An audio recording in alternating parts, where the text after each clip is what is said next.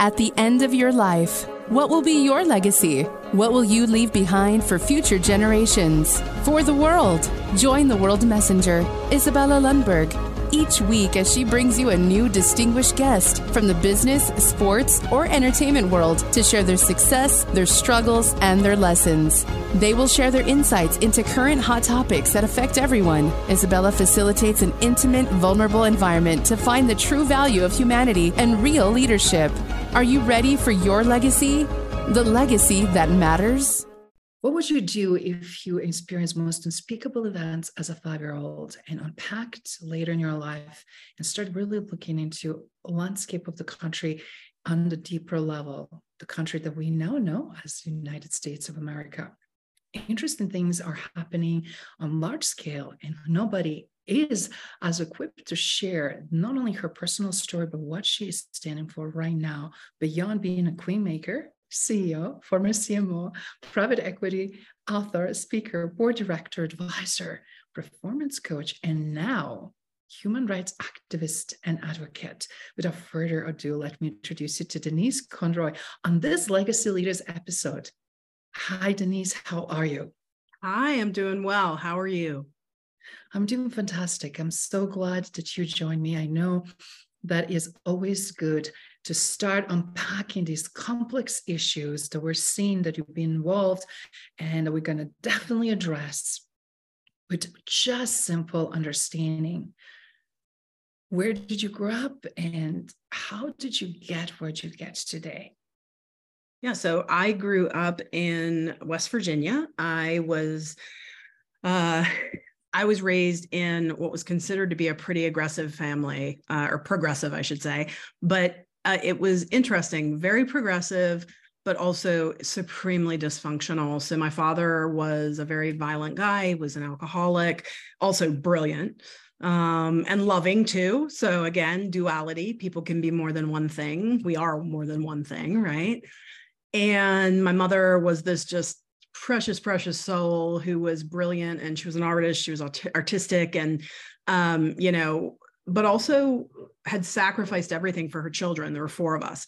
So grew up in West Virginia, grew up in poverty. And, as you had alluded to, the defining event in my life was when I was 5 years old, which there are people all over the world that can say that. I'm not special.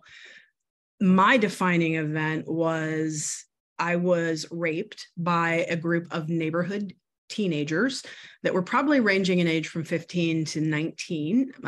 It was a beautiful spring day. Sun was shining. We lived in this crummy apartment complex, and my mom let me out to play. She had just had twin boys.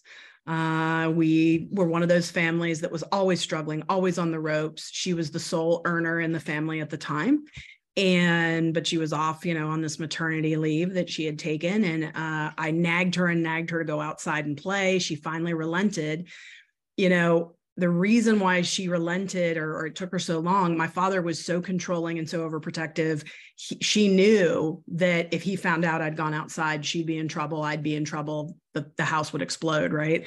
So she said, okay, but it's just our secret. So I go outside and I'm playing in this wonderful, green space. And these four teenagers come up to me and proceed to assault me in every way possible. And when they're done with me, there was one female in the group, and she took me back to our apartment door, and she got down on my eye level and she said to me, if you say a word, I'll fucking kill you. And I believed her.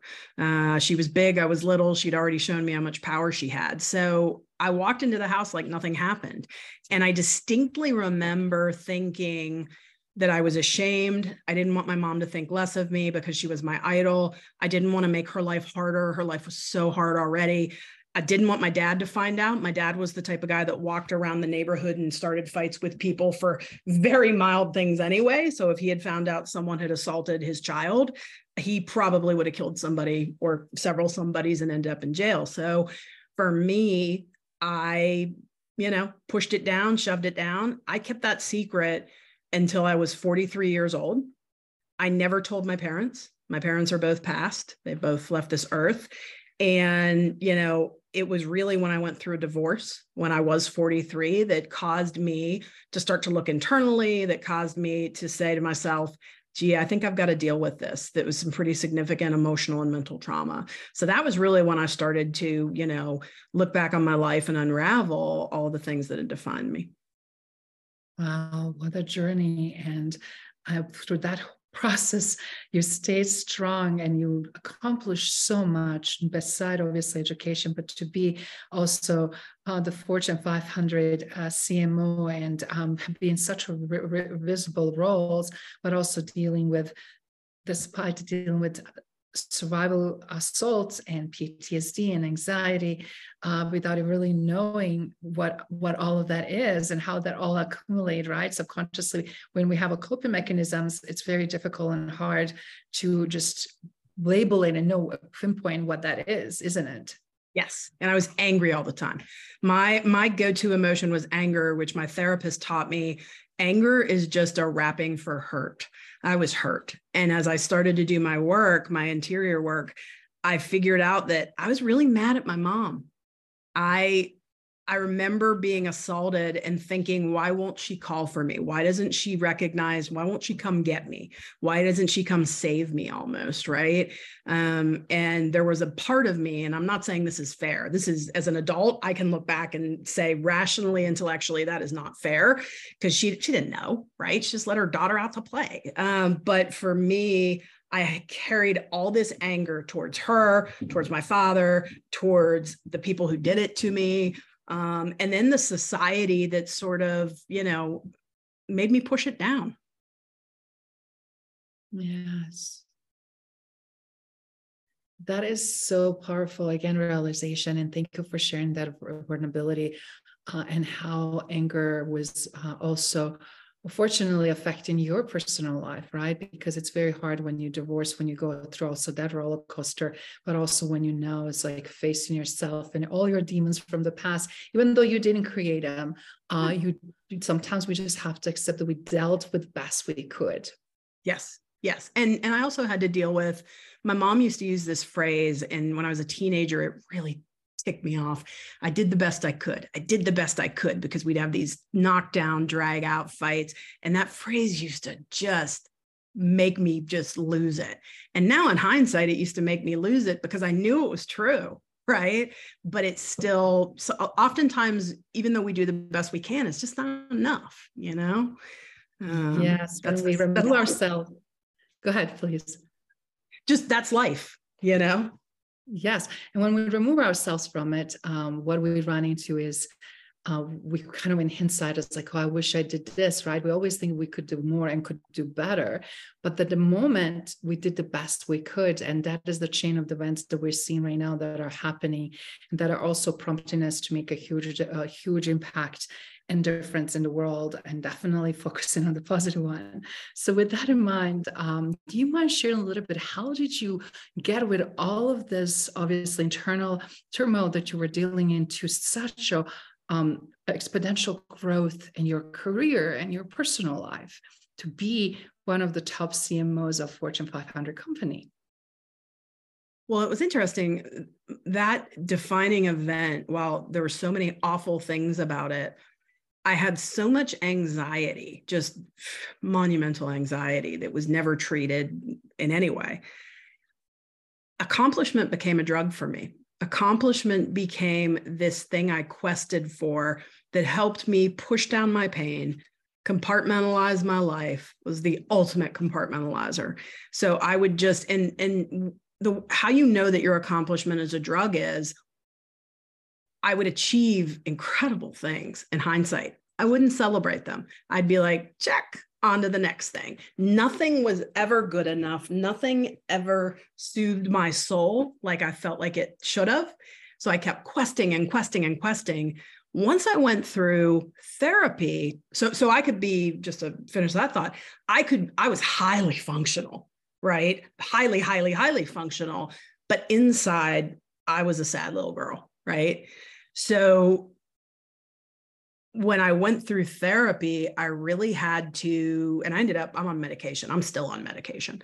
And I'll be on medication for the rest of my life, which has been a godsend for me, both that and therapy in tandem. But, you know, once I started to unravel and I started to get brave enough to allow myself to feel my emotions, that was a game changer for me. It was a game changer in my personal life for sure, because I ended up getting married again to somebody who was worthy of my love, to someone who, you know, allows me to express myself, which I wasn't able to do in my first marriage. I wasn't capable of it. My partner wasn't into it. But it also exponentially, once I started to go through my own journey of self-actualization, I started, my career accelerated tremendously. And I think it's because for the first time ever, I could actually relate to people. I could be empathetic. I could relate. I could not only feel my own emotions and express them, I could actually feel other people's emotions. One of the things, you know, and you might know this from your work with trauma, I was an incredible empath. Incredible. And a lot of that came from my sexual assault. A lot of it came from growing up in an abusive family. When you grow up in an abusive family that is so dysfunctional, you get really good at reading the room, which is a great skill to have as an executive, by the way, right? So for me, I think that all of these things kind of are a double-edged sword. And I was able, once I went through therapy and dealt with them in a productive way, I could actually use them to great effect. So that was really when my career took off. I became a CEO and started to do all these other really great things. And I could actually have joy about them and appreciate them. That's amazing. And I love how you also use the fuel and how you recognize where the fuel is coming from. And even though we fuel it and accomplish results, but it's coming from a non-obtainable core, right? And it's coming from that anxiety, negativity, whatever you want to call it, eventually will catch up with you, will drain you, will affect you. And it's beautiful that you were able to admit, I need a help. Because how many people need a help, but they refuse? Yeah. And as a result, they push everybody that love them, that care for them, and they suffer longer than they really have to, right? Yes. And it's so interesting you say that. So people's position or their acceptance of therapy, going to therapy, seeking help for different mental health issues, it tends to be cultural. And so many culturals eschew it, look down on it. So I grew up in West Virginia. West Virginia is an Appalachia here in the United States. And it is a very hard scrabble type of a place. People are scrappy. They're, I'll be honest, a little backwards in some ways. I myself have been backwards in some ways, right? And we're tough people, and at least on the outside. Right? So culturally in Appalachia, nobody goes to therapy, right? Because that's for weak people. That's for pansies, right? And, you know, for me, I think that was equally as difficult as just dealing with my own demons, was to get over the identity piece of, oh, our people don't do this. Well, of course we do. And I love you mentioned that, because obviously, as I mentioned to you and for everybody watching and listening, I used to rehabilitate genocide, torture, war, trauma, human traffic, rape victims from over 125 countries. And that was my line work for over a decade. When you think about that, is more than half of the world, right? And all these distinct cultures and upbringing, from religion to you name it, cultural beliefs, environments, and everything. And mental health, for most part, it's still taboo. And it's still the biggest obstacles for people to get better. And right now, what we're seeing, Denise, you're so aware of it, how much just in the United States. So we're supposed to be one of the most progressive countries in the world, but we have the worst epidemic of mental health issues. Depression is just the one small fragment of what else is going on there. So what would you recommend and suggest for everybody watching and listening? They're deep down, know they need to seek the help, what that means to really step up and seek the help and ask, and how to, would you advise them what mental health help it is really all about, and what not to fear or what not to anymore believe, and how to dispel those beliefs that are holding them back? Well, I think the first question I would ask somebody is, do you want to be happy or not? Because I believe most people do desperately. Now, yes. I don't think you're happy all the time, right? We're human. We have emotional rides and roller coasters, but I really wanted to feel joy more than I wanted to be tough. I was so tired of feeling tough and strong.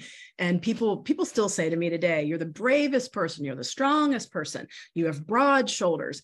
I used to love that. And I'd be like, yeah, you know, very macho almost.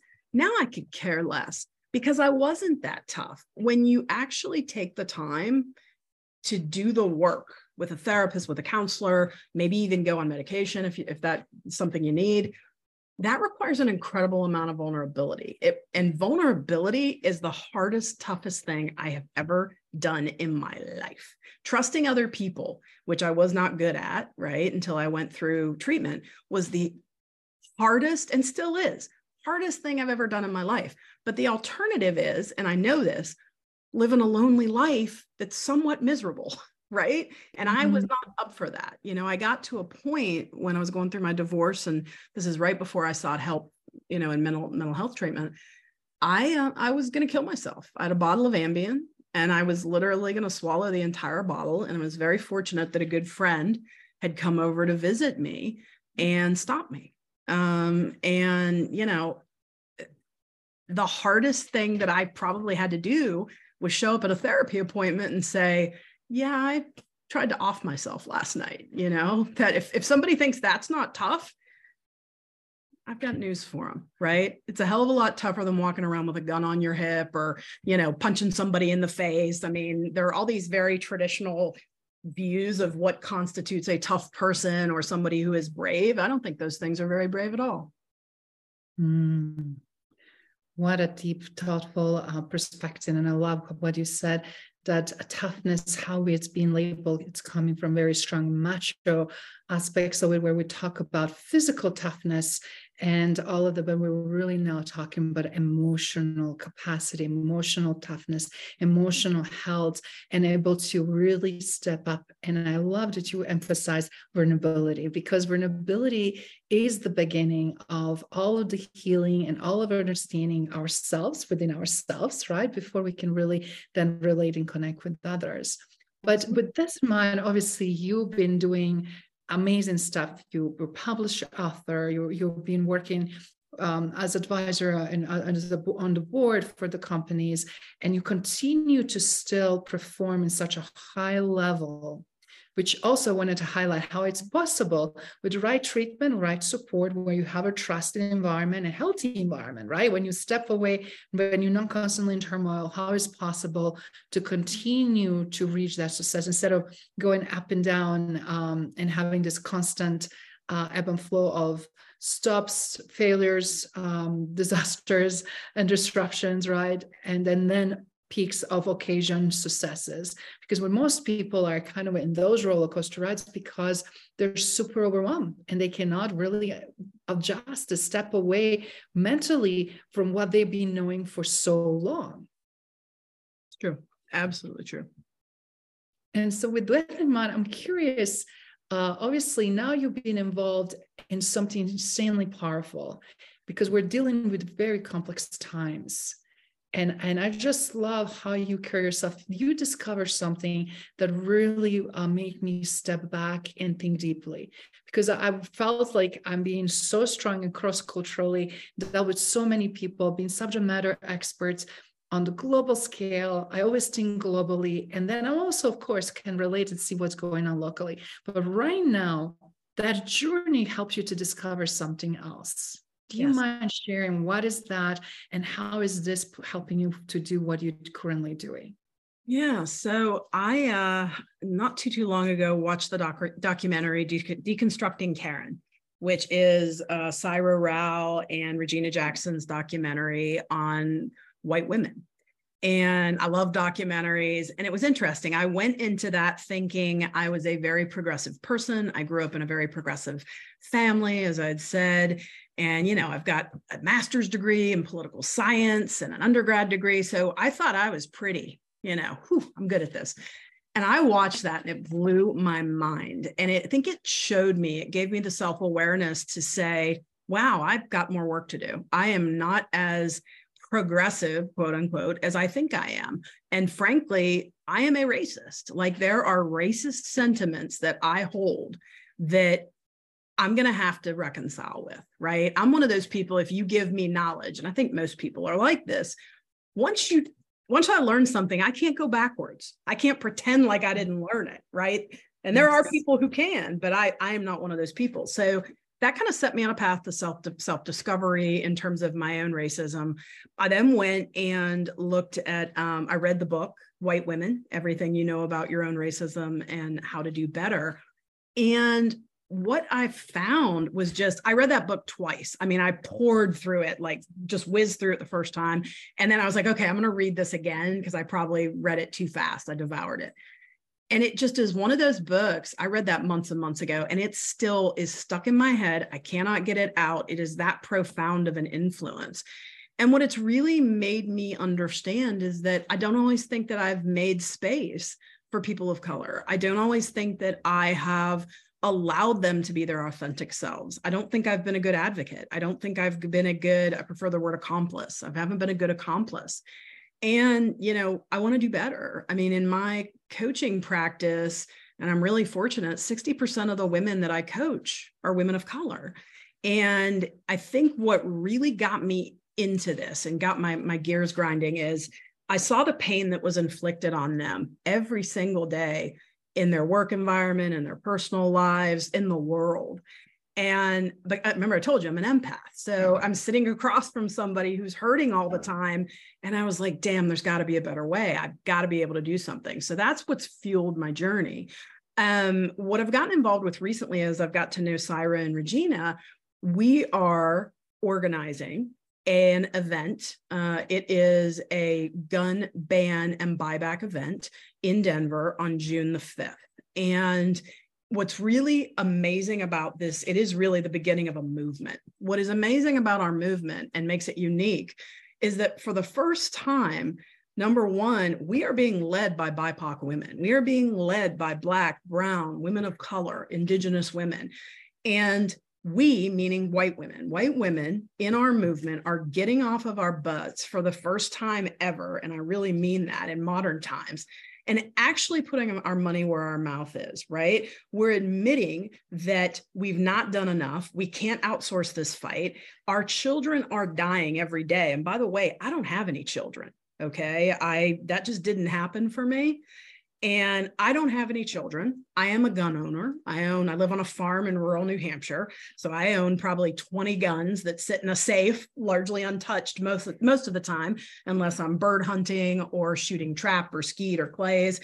But I am willing to give my guns up. My guns are not such a part of my identity as a human being that I think my hobbies and my feeling of safety should trump your kids. Or our kids collectively as a society. And so we are going to ask Governor Jared Polis to not ask, let me rephrase that. We are going to demand that he ban all guns in the state of Colorado and that he initiate the most expansive buyback program in the history of this country. And we have a lot of naysayers, people that say, oh, 5 million reasons of which we've all heard before of why this can't happen. And I don't agree. I don't think we have ever used our imaginations in a way that would allow us to envision a world where we can send our children to school and actually have some level of confidence that they'll come home again. You know, they say that the absolute measure of a culture is how you treat your children. We treat our children deplorably in this culture. And so for me, and I'm a pragmatist. I look at this, I might have 25 years left on this earth, okay? People in my family don't live very long. I'm 51. So I want to use my 25 years, if I'm lucky, that I have left on this earth to make it a better, more secure place for future generations and for the current generation. So, you know, we need every white woman specifically that we can get in Denver on June 5th. We are going to, it is, you know, akin to, it's not a protest, it's not a rally, it is a demand for action. We are peaceful. We are, you know, we are white women in our Lululemon, our yoga pants, we bring our oat milk lattes, right? Some women are going to bring their children. But the reason this has to happen with white women is we have power. We won't get shot when we turn out to demand something. Whereas women of color, and we know this, they're instigated violence against them. They have been shot when they've turned out to protest different things. So we are not that. We want to use that power of whiteness for the first time possibly ever in our modern times for good. The other thing I want to say is we talk a lot about the Second Amendment and what a bedrock right that is. The Second Amendment is rooted in white supremacy. You know, there is a dog whistle, a propaganda machine that will have us believe that it's about holding our government in check, right? We're balancing against tyranny.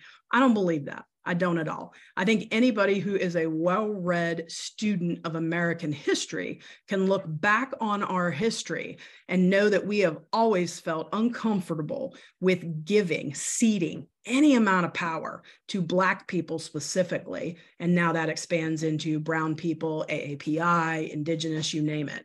So I think that the entire reason that we have the biggest stockpile of guns in the world and we do nothing about it when people are killed from them is because at our heart, we are convinced that that is going to keep the balance of power in place between white people and non-white people. And I just don't buy it. I am so impressed as someone that does not have a children either, but is educated by heart and always will be, right? It's so important to look at what we're teaching generations currently and new generations to come. Yep. And I just love that you found ways also now with the awareness, with your amazing education degree experience to step up. And it's different, as you mentioned, for someone who owns the guns and owns them responsibly for very different purposes with very different attitude and approach versus for someone who is not very well emotionally, mentally capable to really know when and how to use it. And it uses for very different purposes, as we're seeing. And we became the mass shooting mecca, unfortunately. And we just started this year, we just completed the first quarter and we superseded everything that happened previous years of the sheer volume of incidents and ways that it's just unbelievable. We're even having 6-year-old bringing gun to school numerous times and educators and principals warning system in education and was nothing done till he for the 4th time brought the gun and then shoot the teacher. When you see highlights of the stories like that, you're wondering, it's like, who is responsible? Yeah. Why would we are? Sorry to interrupt you. We are. Please continue. We are a society, as a community, yes. And the question is how we are holding each other accountable, right? And how do we move forward together with solution that we know that needs to happen? Yes. And how do we allow space for change? We're in this environment where you have somebody like me. You know, I worked at the Outdoor Channel. It's a hunting and fishing television network based in Southern California. I was there for 8 years. I worked closely with the NRA. I worked closely with all the gun manufacturers, the National Shooting Sports Foundation. I can respect firearms. And I can also, though, change my mind and say, what we're doing right now in regard to firearms, in regard to access, it's not working. It is time for something to change. But we have this thing in our society where people aren't allowed to change, right? Think about politicians when they run. Oh, so-and-so's a flip-flopper. They're a wishy-washy person. And it's like, if you think I'm wishy-washy, good. I don't care, right? Because you know what I care about? I care about kids. That's what I care about. I care about an old lady, myself, who wants to go to the grocery store and not be shot because somebody comes in and annihilates an entire, populace in a grocery store. So I just think that we have to be able to leave space as not only as individuals, but as a society to say, you know what, I've rethought this and I've changed my mind. Yes. And more we know, as you said, it's harder to go on old ways and it's harder just to pretend that we're not aware of it. Exactly. So with that in mind, you mentioned event that is coming up in June, what you will be asking from Governor Polis. Obviously, I'm here in Denver. I will be definitely supporting you and others and would love to, because that is historical, monumental moment in history and in time for all of us. Absolutely. Because as you said, we have to try something we've never done before. We have to come with join forces, and we also have to know what we stand for, what we're asking, right? Yep. And we have to use our imagination to imagine a world where we can be empathetic. I think we have allowed ourselves, and by the way, book banning, banning of TikTok. And I just wrote about this on LinkedIn this morning, in my opinion, there is a segment of folks who don't want us to read books. There is a segment of folks that doesn't want us to be on TikTok, because those sorts of activities expose us to other people around the world who don't look like us, right? And when I read about people who aren't like me, I develop empathy for them, right? Even though, you know, I live in a very white community, but I can read about somebody in Ghana on the other side of the world, and I can start to empathize. I can start to actually see what their life is like, and perhaps maybe start to reconstruct my thinking. And I think that's why we're at a very dangerous place right now as a society. And it really is time for us to start using our brains and our hearts. Absolutely. We have to have a strong emotional and mental choices and decisions, but also really have to know implications. And this is really a great point that you mentioned here. How is it possible with people that are super smart, educated, capable, able? Because I'm often asked, I'm from Europe, Isabella, how is this possible that is this happening in the United States? Yeah. And I always pause and I always think before I respond. And it's one of the hardest things to really say, you know, because ultimately this is how we're perceived around the world, and we can't hide it anymore. We can't deny it anymore. Issues that we're having, and so many issues that we need to fix. So what would you say? What would you recommend to someone that is asking that very same question, either here in the United States or anywhere else in the world, watching and listening to this episode, so they know what not to do or what to pay attention to? I think pay attention to the narrative that's being pushed. You know, the other side, the folks that push guns on us, the folks that, you know, push some of this, frankly, fascist type behavior. If you're banning books, right? If you're not wanting to teach real history in school, that's fascist behavior. And fascists don't all look like Hitler, by the way. I think people think that to be a white supremacist or fascist, you are a goose-stepping Nazi, right? Who's dressed up and looks off-putting and you don't have to be. I mean, you can be an everyday fascist or a Nazi and you can look like me. You really can. So I think that, you know, the first thing to do is to really start to use our imaginations once again, to imagine the world that you want and then go after it. Okay. But you can't do it by yourself. That's the problem. We all sit here in our houses and we say, oh God, this is overwhelming. It's the traditional, it's the typical cognitive dissonance, right? In the face of so many stimuli, I will do nothing. I will sit here and I will be stultified. So I think that we've got to use our imaginations to imagine what we want. And then we've got to unite and we've got to work together. The movement that I'm a part of right now is so extraordinary. It's only been officially going for about 2 weeks. We are literally, I'm blown away at how far we have come in 2 weeks. And it's because we've dropped the line, and you hear so many women, white women especially, say, oh, I don't have time for that. I'm crazy busy. I'm raising my kids. I'm going to work. And I'm not arguing that everybody's crazy busy. Our society likes it when women are overwhelmed, because an overwhelmed woman is a woman who doesn't stand up for her children being shot. She's a woman who doesn't stand up for her reproductive rights. So to me, I don't deny it, but what I've loved about our movement thus far is we're all crazy busy and we get over it and we make time for what matters. And this action, this direct action, this demand from Governor Polis that he stroke an executive order to ban guns and buy them back, it matters to us. So when I look at the women that we've got, you know, in the movement right now, and we're just getting started, you know, I get goosebumps to think about what we can achieve. So never, ever dismiss what committed people can achieve. That's where power comes from. That's brilliant. And I love that. And you have in such a short period of time, just around 2 weeks, how many members right now? I'm seeing some like 250,000 or something. Is that right? Yeah, we're shooting for 25,000. That's our goal. We've already got, in terms of signups, 10,000 women. So we are moving, and we are moving fast. And that doesn't, you know, the 10,000 women, while it's great that we have folks who have RSVP'd who are going to sign up, and we want folks to RSVP. We want to be able to get a count. We're already initiating discussions with Governor Polis and his team, but we, come hell or high water, want 25,000 women in Denver.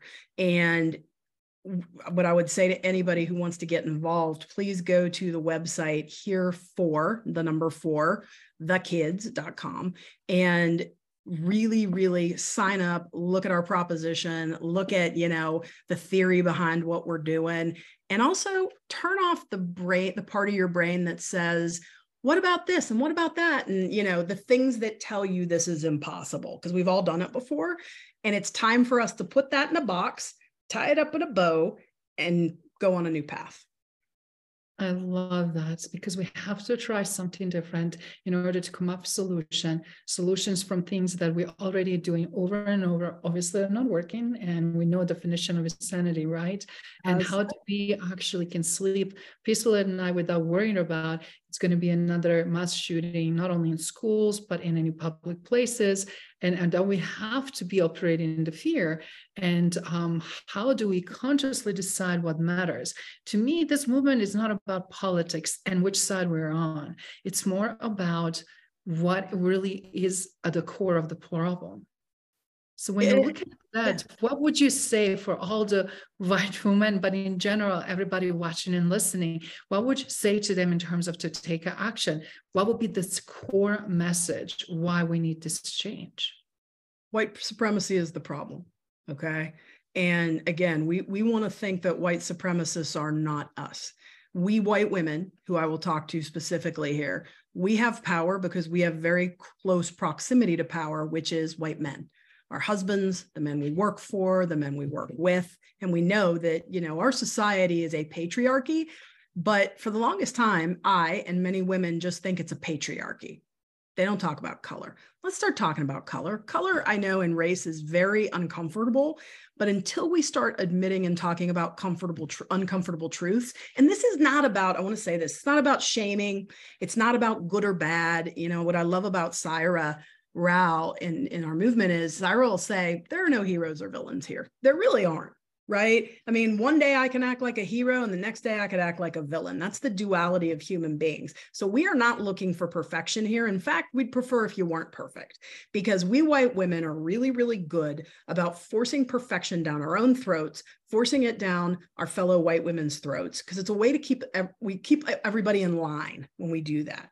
We also play a game where we say, well, I'm neutral, or I'm being nice. Nobody needs your niceness, right? I've played that game too. I was in a sorority in college, which was almost like going to white supremacy school in a lot of regards. So I'm sort of ashamed to say it, but I'll own it and I'll say it. But I think that the real message here is just admit that you're white. Just admit that, you know, everything in our system, and God, I didn't create the system, right? You didn't create it. None of us created it, right? It's been happening for centuries. But if we can admit what it is, call a thing, then we can fix it together. That's all we're looking for here. I'm not looking to make people feel bad. I'm not looking to punish anybody. I just want to have you say, yeah, I'm aware of this. And then we start to work on it. That's what we need. That is so powerful. And it's so interesting because conversations like this, a lot of times, if you're not exposed and don't have diverse neighborhood, yes, diverse education system, diverse workforce, diverse exposure in church, whatever it might be, multi-ethnical, you truly don't know anything else than that. Yeah, absolutely. And as a result, you don't understand others people's pain, others people's suffering, and you feel completely disconnected of the rest of the, not only the country, but truly genuinely rest of the world. Absolutely, absolutely. And times are changing, and I know for a lot of people that is very uncomfortable. And I remember years ago, I had a beautiful arts exhibit addressing situation, horrible events at Darfur in Sudan. And I will never forget this beautiful Caucasian couples that came in and wanted to have a private exhibit with artists, which I was one of the artists. kids never seen the Black people. And they lived in Colorado in gorgeous, beautiful mountains and beautiful ski resorts, but they did not see the Black people. And seeing whole exhibit around the Black people was a shocker for them. Yep. Because they never seen anybody with such a dark skin. And we're talking about photos, and then we're talking about, you know, a few people that were in audience representing Sudanese culture. And to me, I was like, how is this possible to live such a sheltered life that those kids really for first time are consuming that? And some of them are privately schooled. Some of them really don't go anymore from not have a need to leave this beautiful ski resort or private property or whatever might be the case. And it's so interesting. And when you have that parallel, it's like, wow. It is really, really amazing how opening ourselves up to other folks who are not like us, and also opening ourselves up to just being aware about ourselves, like admit what you don't know, right? And admit what you might like to know. And it's funny, I lived in Atlanta, and Atlanta is just amazing. Atlanta is such a diverse city. It's by far the most diverse place I ever lived. And God, I mean, I just felt like it was such a richer culture, thanks to all the different, you know, diverse groups that were there. Now I live in very white New Hampshire. And while I love the outdoors here, I love having a farm, I miss so much living in Atlanta, right? I miss the food and the neighborhoods and the culture and just the way of talking and being. And I don't know, it is a pretty beautiful thing. I think another thing that's tough for Americans on that front is we don't travel abroad a lot. And when you have the opportunity to travel abroad, which a lot of other folks in other countries do, you know, in fact, they take it really seriously, right? I've worked for some, you know, companies in other countries, and it does broaden your mind. Like, it's funny, after the pandemic, I looked at my husband, we used to travel internationally a lot and go on vacations, really cool vacations. And I was like, oh my God, I'm like, we've got to go on a vacation out of the country because I really miss meeting new people. Like, there's something about meeting different people, checking out different cultures that, like, I don't know, it sort of really satisfies my brain. And I don't think I'm alone in that. I think there are a lot of people like you're that. Definitely not. And you're speaking with one of those world travelers, but it's so beautiful because every experience enriches your life on so many levels, on human level, on that empathy, compassion, love, kindness, and just experience, right? But that embrace, connectivity, and how we are ultimately all as one, doesn't matter where it is. And that just human nonverbal language that we have when we truly genuinely want to connect. And it's like, we don't even have to know who is saying what, we just know if we intuitively are understanding one another and just set up to have a phenomenal experiences. Yes. And fortunately, the landscape that we're seeing today is bringing a lot of harsh realities. And with that in mind, what are your thoughts on how much this particular event, which we'll definitely post the link for everyone that is listening and watching, so you can register, you can donate, you can support if you cannot physically be there, because I know that you're having so many responses of viewership and people interested and wanted to participate in whatever way they can. Yes. And I know that we still have a few months ahead, but what would you say was one major contributing factor for this movement?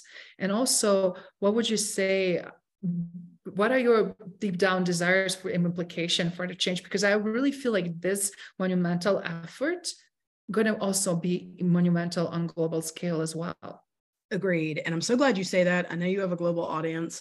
And one of the things that's been really phenomenal is, as we get this movement off the ground, we have had tremendous interest and activity from women in other countries. So it's funny, one of my fellow accomplices is up in Canada. We've had women from the UK. We've had women from all around the globe reach out, want to be not only attended, but be a part of it, right? So I don't know. I think it's a pretty beautiful thing when it's not even their country, right? This isn't their problem, but they care enough and they have that empathy. They've used their imagination. So that is so needed. You know, of all the things we need the most, we need, you know, butts in Denver. So we need as many people in Denver. We say we want 25, and I'm going to be honest, I'm an overachiever. I told you about that. That's a problem. I'm working at it, but I'd like 100,000. Okay. I want as many white women. Everybody's welcome, but especially white women. I want us to put our money where our mouth is. I want us to take some accountability and make this happen together. Right. And I want as many women as we can get. So that's the first thing we need. We need people to go to our website and RSVP. Second thing that we need is, you know, and I will say about attending, understand that, you know, not everybody can afford to get on an airplane and go to Denver and pay for hotel and all that stuff. We are looking at some options there. We're looking at buses maybe that can come from nearby states. So even if you're not in Denver, we want to actually, you know, make it possible for there to be an accessible way for you to get there economically. The other piece that we really need, though, is we will need, you know, folks to donate money. And what we're trying to do right now is we're coming up with a list of all the different needs that we have. We're going to need a medical tent. We're going to need, you know, to pay for those buses that we're going to have people come in, you know, with. So the notion of being able to, you know, have folks donate money is important. And honestly, too, if you can't do money, and not everybody can do money, and we recognize that, you can, you know, help us get our message out on social media. Social media being viral, that is very powerful. So to be able to just share our posts, comment on our posts and our content, that's like gold to us. And that is really, really important. We're also going to have merchandise. So for people that, you know, want something and want to buy something, we're going to have t-shirts and all those sorts of things. You asked the question, and I'll answer that. What is our end goal? This is just the tip of the spear. This is the very beginning. We are looking to make this a model for Colorado in terms of executive orders banning gun violence, or banning guns and buying them back, I should say. But we are going to hit every blue state eventually in the United States, and we're going to demand the same thing. We want to show that there is a very, very different environment for those governors who step up, do the right thing, exercise some moral courage and integrity. Okay, we want to show what, again, you're using our imagination, and then they're showing what it's going to look like when we can actually have our imaginations come to fruition. So we really want to do that. But I would say on a bigger scale, even beyond that, and that's pretty big, if we can be successful, and I fundamentally believe that we can together, we want to take this and apply it to other social justice issues. So could you do the same thing in these states with reproductive rights? Could you do the same thing with some of the assaults that are happening on trans folks? Yeah, you absolutely could. So we think that we are putting together a model, a playbook for this sort of action for other social justice efforts. Oh my goodness, that is so powerful. And I love, as you said, that is the blueprint for other activities that need to take place. And this is just the beginning. And I'm so glad to hear that because you don't want to lose the momentum after you build it, right? No, I also want to ask you, I watched earlier your t-shirt. You have a really powerful t-shirt. And if you don't mind, for everybody watching and listening, share what else you also fight in and what else you strongly believe in and why it's so important in today's time. Yeah, absolutely. So my t-shirt says 1973. 1973 was the year that Roe versus Wade was put into action. It was approved by the Supreme Court, that banner case. And, you know, it has always been something that is very close to my heart. I grew up in a very Catholic family with all the guilt and the shame that comes with Catholicism. And I'm not a practicing Catholic these days. For me, I know too much. I'm not passing judgment on others. It's just, I know too much. And I just, that's not for me. I will say, though, that never in my life did I think I would need to get an abortion. But because I am a white woman who has a ton of privilege, I'm affluent. When I had just found out, I was 43, my husband had cheated on me. We'd been married for almost 21 years. And I found out I was pregnant. I had been on birth control. There had been times when I had tried to get pregnant earlier in our marriage. And I had just, you know, resigned myself to the fact that I was never going to have any kids. I was kind of, you know, going hard and heavy after my career. So I told myself I didn't care. Found out I was pregnant. And literally within a week of finding out I was pregnant, found out my husband had cheated on me. And I learned about so many parts of his character that quite honestly, I had pushed down. I had made a choice to ignore. I saw them, and I think I just, sold myself the fantasy. So when I had my eyes wide open after, he had an affair, I really had to think about, do I want to be tethered to this man for the rest of my life who has verbally abused me, gaslit me, all these things. And I made the decision that I did not. Number one, think that I wanted to be tethered to him. I'll also say I was only about a month off of my suicide attempt, and I did not think I was the most stable person in the world. That's an understatement. So I made the choice. I was living in Knoxville, Tennessee. I was the chief marketing officer at HGTV. It was October of 2012, and I made the choice to have an abortion. I showed up at the abortion clinic. There were two at the time, I believe, two or three in Tennessee. And, paid my $500 because I had the privilege to do it. And I was 8 weeks along approximately. So we got it, had gone in pretty early. And it turned out to be a horrible experience, not because of the wonderful people that worked at the clinic, but because I was so early in my pregnancy that surgically the doctor couldn't get it, just couldn't complete the abortion. And she said, this happens sometimes when you're as early as you are. So I ended up taking, she said, just to make sure that this has been a successful abortion, we will give you the abortion pill. We'll give you the drug. And I said, fine, took it. It was so traumatic though, because I went through it once and I was like, okay, I'm done. And then I had to take the pill when I went home.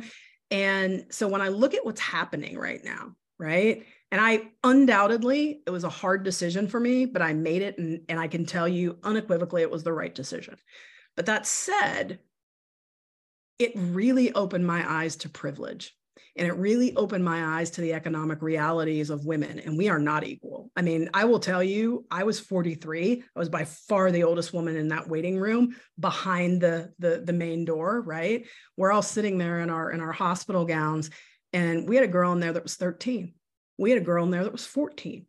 They were all women of color, young ladies of color. I was the only white person. I was the only person who was my age. They were all kind of looking at me like, Jesus, like who let grandma in, right? But to be really, really fair, it was an eye-opener for me because nobody at 13 should be forced to have a kid.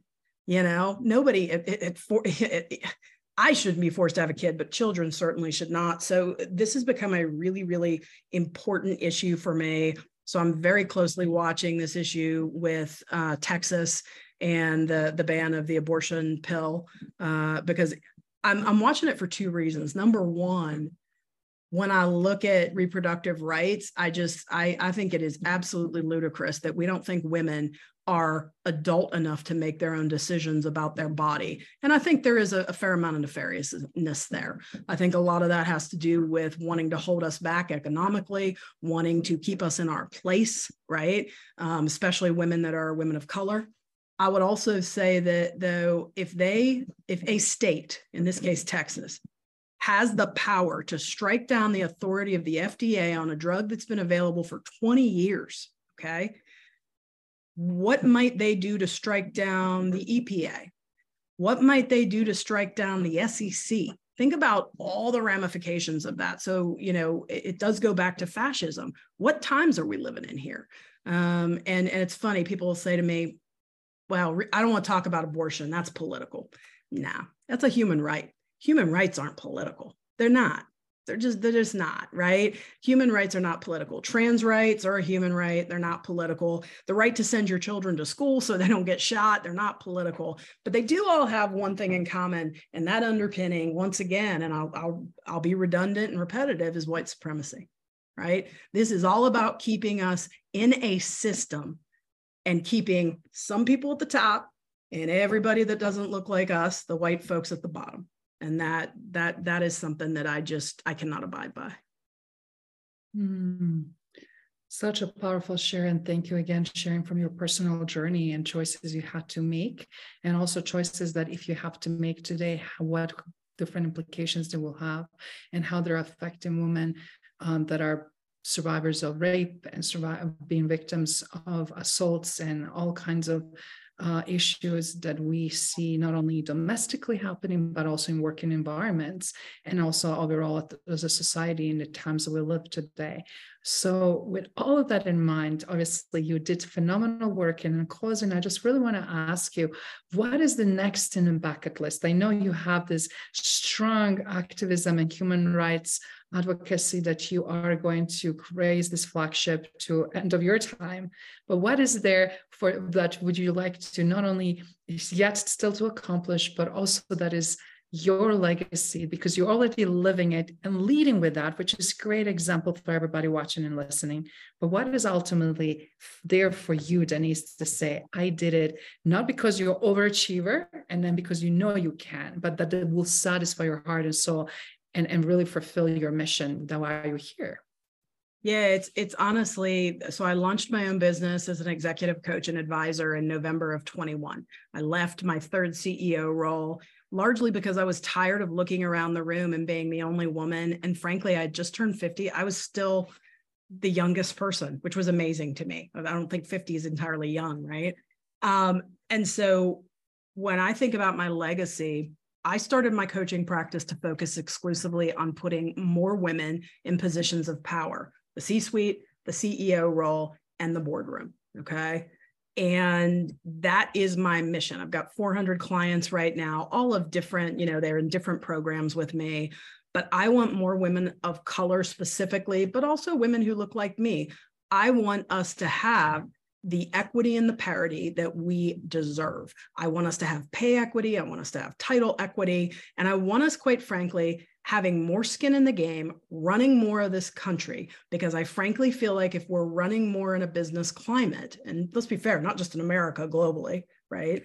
But I really feel like we are missing our gender's perspective, not just our gender. We are missing folks who are not, you know, of our gender, right? And I'm not talking about men. I'm talking about people who are, you know, who identify in different ways, right? But, it, you know, I want more, not just the traditional heterosexual white men in these roles. And that'll be my legacy. You know, we've got, I think, 2% of CEOs worldwide are women. That's pathetic, right? I'm in that 2%. That's pathetic. So 60% of my clients right now, as I said earlier, are women of color.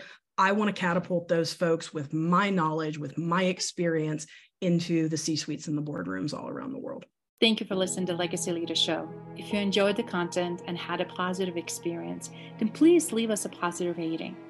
In addition, leave us a positive review whenever you are listening on whatever platform there might be. Make sure your friends and family also know about the benefit and value that we provide and what we have to offer. Cheers.